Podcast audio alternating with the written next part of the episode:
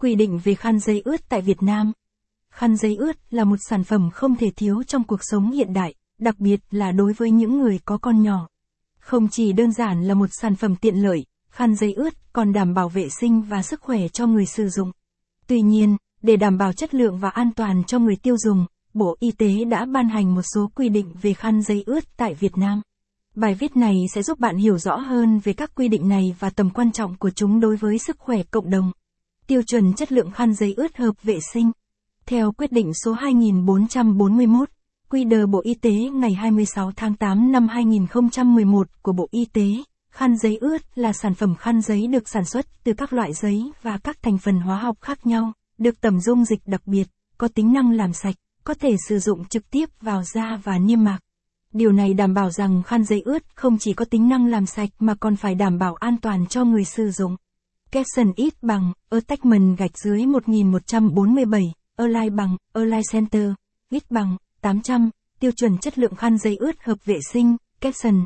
Để đảm bảo chất lượng vệ sinh của khăn giấy ướt, Bộ Y tế đã ban hành một số tiêu chuẩn cụ thể như sau. Chỉ số pH của khăn giấy ướt. Chỉ số pH là một trong những yếu tố quan trọng đối với chất lượng của khăn giấy ướt. Theo quy định, chỉ số pH của khăn giấy ướt phải nằm trong khoảng từ 4, 0 đến 8, không Điều này đảm bảo rằng khăn giấy ướt không quá axit hoặc kiềm, không gây kích ứng hay tổn thương cho da và niêm mạc khi sử dụng.